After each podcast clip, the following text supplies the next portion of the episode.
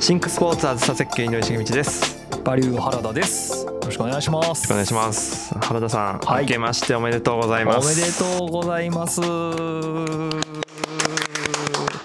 さあ、はいここまではい。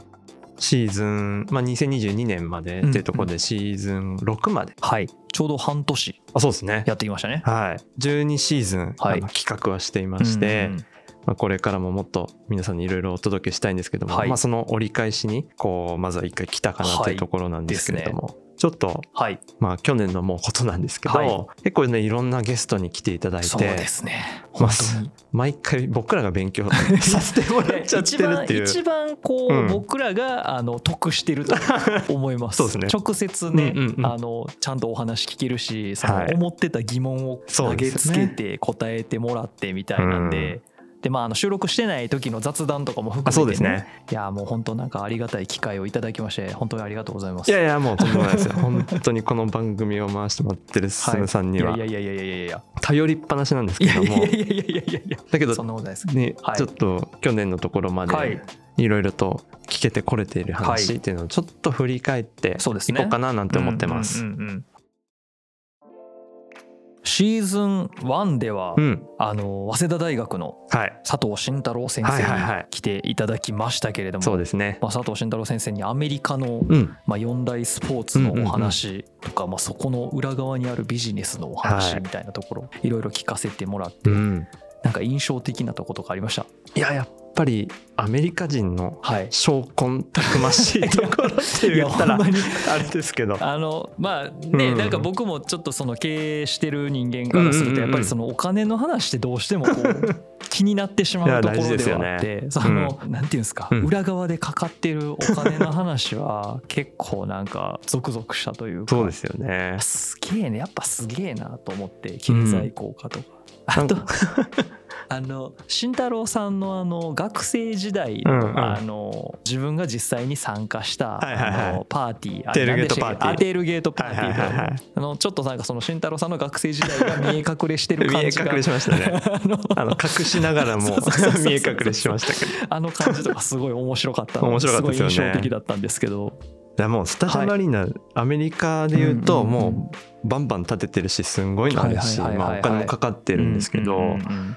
っぱあのー去年の11月もちょっと新しいスタジアムアリーナを見に行ったりもしたんですね,、はいすよね。ちょっと久々にコロナ明けたんであの行かせてもらうチャンスがあったんですけど、やっぱり向こう行って、まあ、もちろんお金かかってるんですけど、でもなんていうのかなこう素晴らしい施設がたくさんあって、はいで行ってみたかったのは、うん。まあ、結構綺麗ないい情報しか日本にまず入ってきてないんじゃないかな。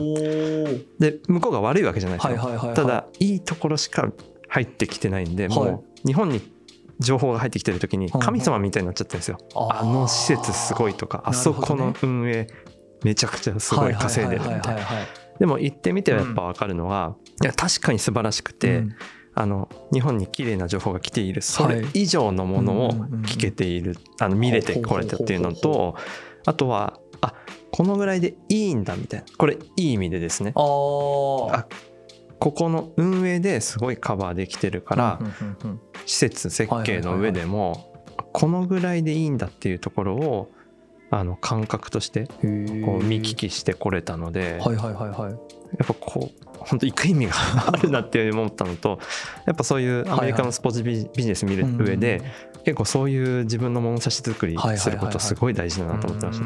たでそれ慎太郎先生言ってた、やっぱ全部輸入しちゃダメだよねっていううんうん話うんあのエンタメの部分もそうですけど建築としてもやっぱそういう部分があった。へえんかうまくこう取捨選択してというか、なんそうですね。かあれなんですか？なんか実際意外と雑いなとか。そうですね。あのそういうところもあったりとかする僕はこう設計バリバリ普段やってないんであれですけど設計者から見たらまあやっぱこうディテールはあの荒い。へえけど誰も気にしてないんですよね。まあそれ怪我したらダメですけどそこはもちろんですけどあもうこのぐらいでいいよっていうのはあるしなね。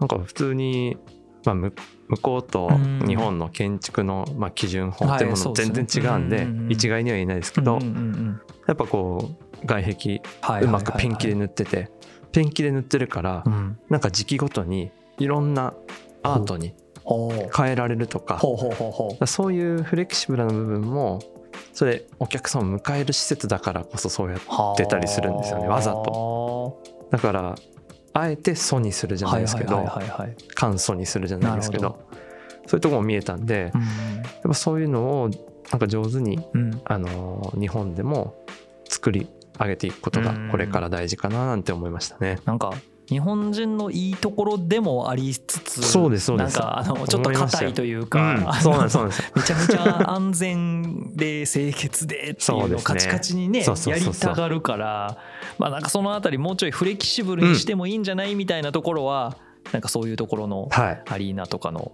なんか参考にできたらいいなっていうところでありますよね。思いました。でまあシーズン2でも引き続きそう佐藤慎太郎先生にお越しいただきまして、こちらではそのウェルビーイングっていう、まあ今話題になってるですね、はい、あのキーワードについてまあ、お話を聞かせてもらったんですけど、はい、まあこれもまたその自分の人生観を変えてくれるというか なるほどと、うん、いいんだみたいな。そうですね。それでいいんだみたいな。詳しくはもう本編ぜひ聞いていただきたいです聞いていただきたいです、うん、はい。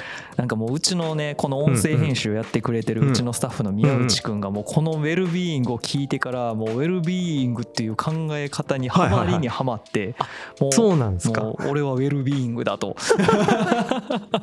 俺の生きるところはそこだなるほど。すごいこう刺さったんでへえぜひ一番良かったはいあのやっぱ息苦しさを感じたりとか自分はいいけど周りのなんかこう状況とかで、しっくりきてないみたいななんかこう感覚を覚えてるような人とかはなんかこれをこのシリーズ聞いてもらうとすごい腑に落ちるんじゃないかなっていう。そうですね。はい。やっぱなんかもう幸せである状態から始めようっていう あのそうですね。なんか幸せになるために頑張ってると思ってたのが幸せになってからでしょみたいなむしろみたいな。なんかあの考え方っていうのはなんか僕はもうほんまにいやなんか知らなかったし、あそれでいいんやみたいな。そうですねなんかそこをまたなんかその学術的に研究してる人のお話っていうのは、ね、あそうですね。貴重な話でしたね、ね、まあ、やっぱお薬って言ってたのがすごい印象的で僕は、ね、まあ、あの去年ねワールドカップありましたけど、はい。はい、まあ本当熱狂して。そうですね、まあ、僕もそんなあのまあ、にわかとなんか熱狂の半分ぐらいのところに 僕はいるんですけどやっぱこう勝ってる時とか、はい、その1週間仕事頑張りますね明日への希望のエネルギーって佐藤先生おっしゃってましたけどまあ本当にそこなんだろうなって。だからスポーツの可能性っていうのは本当に大きいなっていう。そうですね。いやもう本当にワールドカップの時なんかも露骨にその慎太郎さんが言ってた話がもう見事にこう体現されてるというかやっぱりみんな気分上がってるし楽しいしみんなでその話をこう共有できてるあの時間ってすごい楽しいじゃないですか。みんなでこう一喜一憂して。まああのあれのせいで過剰にストレスを抱えてる方も結構おられると思うけど。あそうですね。もうすごい自分ごとにしてしまってめちゃめちゃへこんだりしてる人もいましたけど、確かに、はい、まあまあでもあのああやってなんかこう、なんていうんですかねスポーツイベントによってこう気持ちが高ぶったりとか、なんかすごいハッピーな気持ちになれるっていうのはなんかまさにもう本当いいタイミングで聞けたなっていうか、うんね、あの話をあの話聞いてたからこそ、ちょっとなんかそのあの現象をワールドカップの熱狂をちょっと客観的に見れた部分もあるし、ね、それがさらに面白くてみたいな、うん、ウェルビーイングやなみたいなこれかと思って。そうそうそうそうはい、そんな感じで、はい、そこから続いてのシーズン3では、えー、フライシュマン・ヒラード・ジャパンの斉藤恵里奈さんに、はいうん、まあ、初の女性ゲスト。初のって言ってもおかしいか。一まあ、始まってそうですね。一二佐藤先生だったから。そうですね。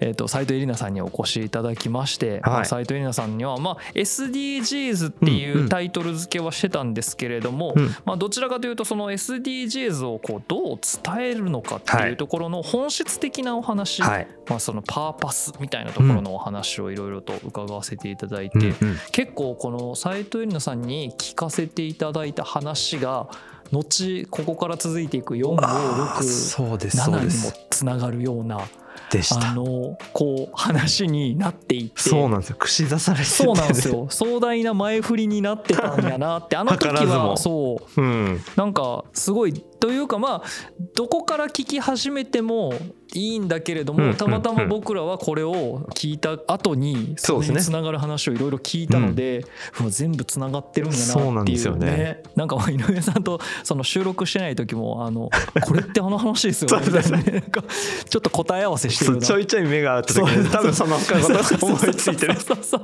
これシーズン2パーパスじゃんで言ってたやつですよねみたいなそうなんか、うん。でも僕結構やっぱここの斉藤さんのお話で一番印象的やったんがやっぱそのセカンドキャリアっていうはい。言葉をもうそのセカンドキャリアっていう言い方自体がもう古いというかそういう考え方じゃないよっていうところのお話がすごい印象的でなんかそのき大きなキャリアの中の一つとしてうん。アスリートの時期がありましたよっていうなんかそういう大きな枠組みの捉え方でうん。そのアスリートのキャリア全体を考えていくっていうところの考え方。あなるほどなと思ってそうですね。なんかアスリートに対する誤解が解けていったというか、僕の勝手な偏見がここでなんか結構大きく覆された感覚があっ あてすごいこうなんか学びの多い回やったなとそうで思いますすね。ね。うん。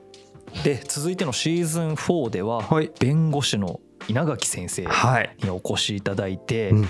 まあ NFT はい。のお話を中心にそうですね。テックの話でしたね。いろいろと聞かせていただいたりはい。したんですけれども、まあ、うん。その NFT を IT 関係のまあなんていうんですかね専門家の人とかはいはいはいはいそういうビジネスをしてる人から聞くんじゃなくてはい。弁護士の先生からこの NFT っていうものを聞くっていうのが超レアな機会で。ね。そう。うん。なんかもうすごい法的な課題というかなんでこううん。話題にはなってるけどなかなか手を出しにくいのかとか、なんでそもそも話題になってるのかうん。みたいなところをすごいなんかそのロジカルにね。お話しいただけたので、うん。すごくこう学びになったというか結構僕この回をきっかけにちょっと NFT とか Web3 はいはいはいはい。DAO の関係の本を何冊か読んだりとかしてちょっと本当にこれをきっかけに NFT にがすごい近づいたので。でニュースでももう毎日ぐらい見るんですけど、はい。なんかここで稲垣先生から聞けたので、はいうん。もう自分の中でこう、うんうん。まあ物差しがしっかりあ,、ってでその記事とかにこう何を伝えてるのかっていうのを見に行けるので、うん。そういう目が、まあ、その聞くことで養えたかななというふうに。思ってますよね。うんでやっぱじゃあスポーツでの可能性っていうところを本当に、あの稲垣先生みたいにこう弁護士の方が最前線で戦ってるっていうのが、まあ、アメリカだったりっていうところの新しいことする上での加速させるっていうのがそこなので、まあ、それもすごい勉強になりましたしそうですね。新しい発見でしたよね。うん。やっぱ懐疑的な人も多いじゃないですか。これに関してはこういうまだまだ新しいものに対しての。なんかでその怖さみたいなところもうん。なんか踏まえつつのちゃんとそのレギュレーションの中で法律とはいかはいはいルールの中でちゃんと捉えていこうっていうようなその動き稲垣先生のされてる活動みたいなところとかをこう知れたのがやっぱ結構なんか大きかったなといううんか。そうですね。うん、本当にまさに井上さん言ったみたいに自分の中での物差しができたっていうような感じはありましたね。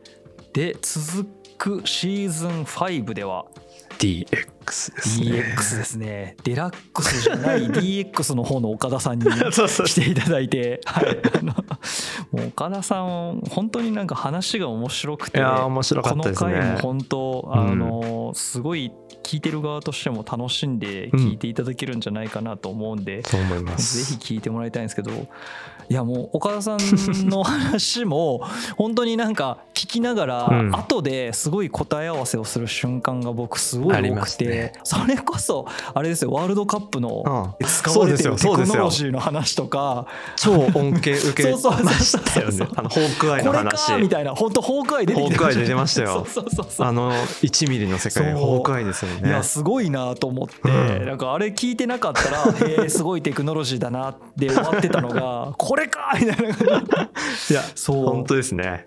あのデジタルまさにデジタルツインとかね、うんなんかそういったものとかがあそこで聞いたワード実はメディアにめっちゃ出てるやんみたいなのうんうんうんがすごいあってなんかすごいこう発見がたくさんありましたね。でしたね、はい。あとあのナイト A の話は僕もあの 使いました。2回2回くらいあの 友人との飲み会であなるほど。知ってる?」って言って あの有明のみたいな話をして「やばいんだぜ今」みたいな そうそう、ね。あのスポーツ業界はちょっと変えていかなくちゃいけないらしいよ。いやそうですよね。もう DX が本当に、まあ昔からってはいはい。岡田さんもおっしゃってましたけど、うんうんうんまあ、今もなんかいろんなところの記事ではい。あの DX の本質的な理解っていうのがなかなか進んでないし、はい。あの取り組みも進んでないみたいな話もあったりするんで、まあ、本当に岡田さんにあえて本質的なところからそうですね本当にゼロベースでうん。横文字も教えていただいて、はい。まあ、このシーズンも本当に理解が深まるかなと僕は思います。もう DX とは何ぞやっていうのを文献とかその定義みたいなものはうん。確かにネットとか調べればすぐに出てくるんですけどん。シンクスポーツとしてはスポーツかけるで言ってるんですけど本当に DX って何ぞやみたいなのを知りたい人はねぜひシーズン5聞いていただけるとはい。あの岡田さんの楽しいテンションで面白おかしく DX のことを知ることができるんでそうなんです。そんなところで使われてるんやうん。みたいなのがね、めっちゃあるんであのぜひこれも聞いていただけたらなと思いますね。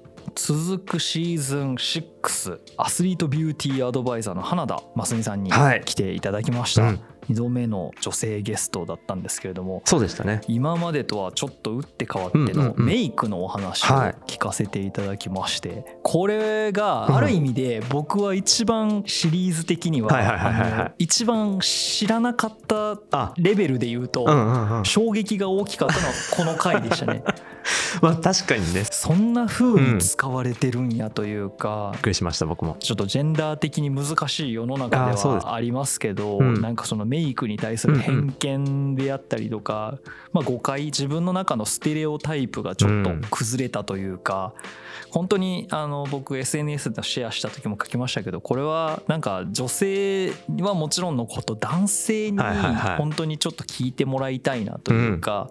なんか新しい扉開くうん開くよっていう感覚がすごくあって。そうなんですよ、ね。ね男性に聞いてもらいたいなってうん。本当思いましたし、はい。あのぜひ聞いてもらえればと思うんですけど、はい。アスリートのうん。そのこう目的設はい定、はい。目標うのん。どうありたいか、そこもこう寄り添うって話あったじゃないですか。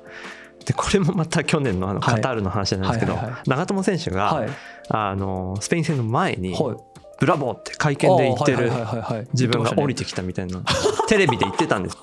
なるほどね。あーっと思って。へだからまた何カタール見てるだけでメガスポーツイベントうんうんうん。見れる確かに。でそういう選手のこうどういう姿をビジョンを描いてるかですよね。それで勝ってるわけですからね。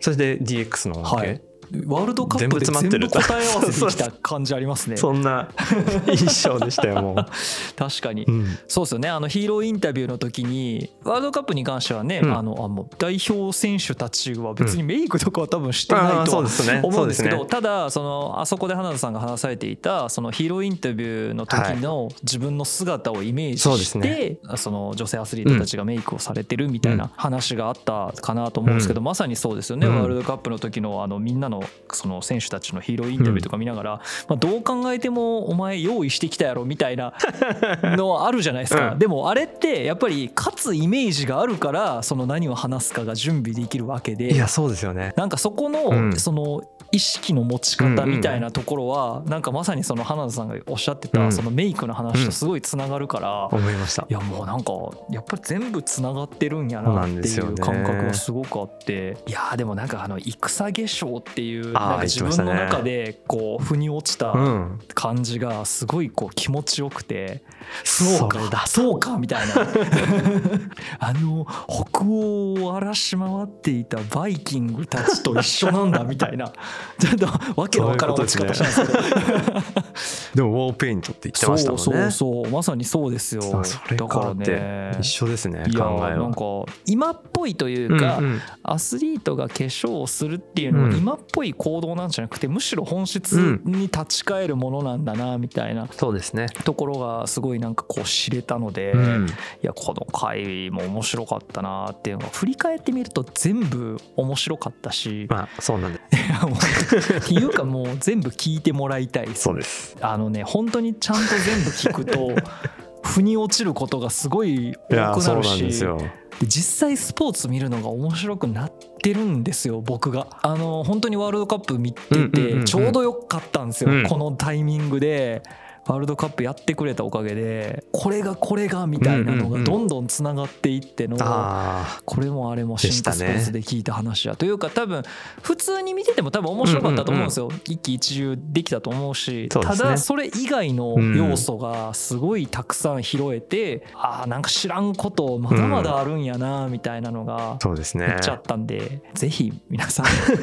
2023年始まりましてそうですね。引き続き我今年も々今年も。シーズン7に入っていくわけですけどもそうですねまだシーズン6まで聞けてない方はあそうですぜひシーズン6まで聞いていただきつつこの冬休みの間に新年ダラダラしながらでもいいのであそうですねまさにダラダラしながら聞いてもらっていい番組なので実家に挨拶行く途中の道中とかねとかでぜひ聞いていただけたらなと。何らかのなんかこう学びがね毎回絶対あるのでそうです。もうながら聞きであの知っていただけたらなと思います。ですね、はい。あのもう好きなテーマからつまんでもらう感じで全然途中から気になるなっていそううエピソードから入ってもらっても全然いいと思います、まあなんかもうそんな感じではい。2023年になってしまったわけなんですが、えー来週から始まるシーズン7でははい、なんと初めてのオリンピアンがなんですよね。ついにシンクスポーツにも来ていただきました。すごくないですか？オリ僕人生でオリンピアンと話せる時来ると思ってなかったですもん。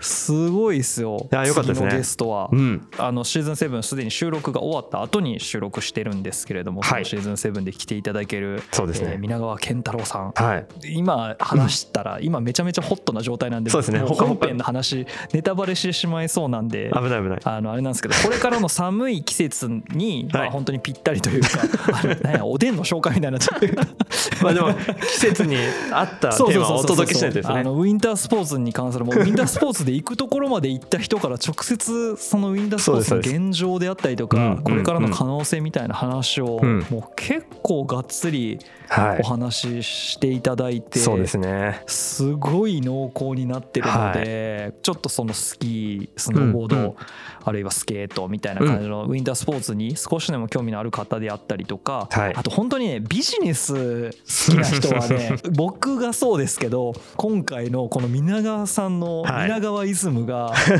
めちゃくちゃ面白いんですよね。あの学びがすごく多くて僕もちょっと自分の仕事のヒントたくさんもらってしまったので、なんか本当ロールモデルになるみたいいやな話。が本当にそうですめっちゃありましたね、うん。なんでまあぜひちょっと2023年もこんな感じではい。あの面白いテーマをどんどん掘っていくのではい。皆さん引き続き楽しみにしていただければと思います。はいはいそんな感じで、はいえー、と引き続き2023年もシンクスポーツいろんなテーマを取り扱っていくので、はい皆さん引き続き楽しんでいただけたらと思います。はい今年もよろしくお願いします。よろしくお願いしますありがとうございましたありがとうございました。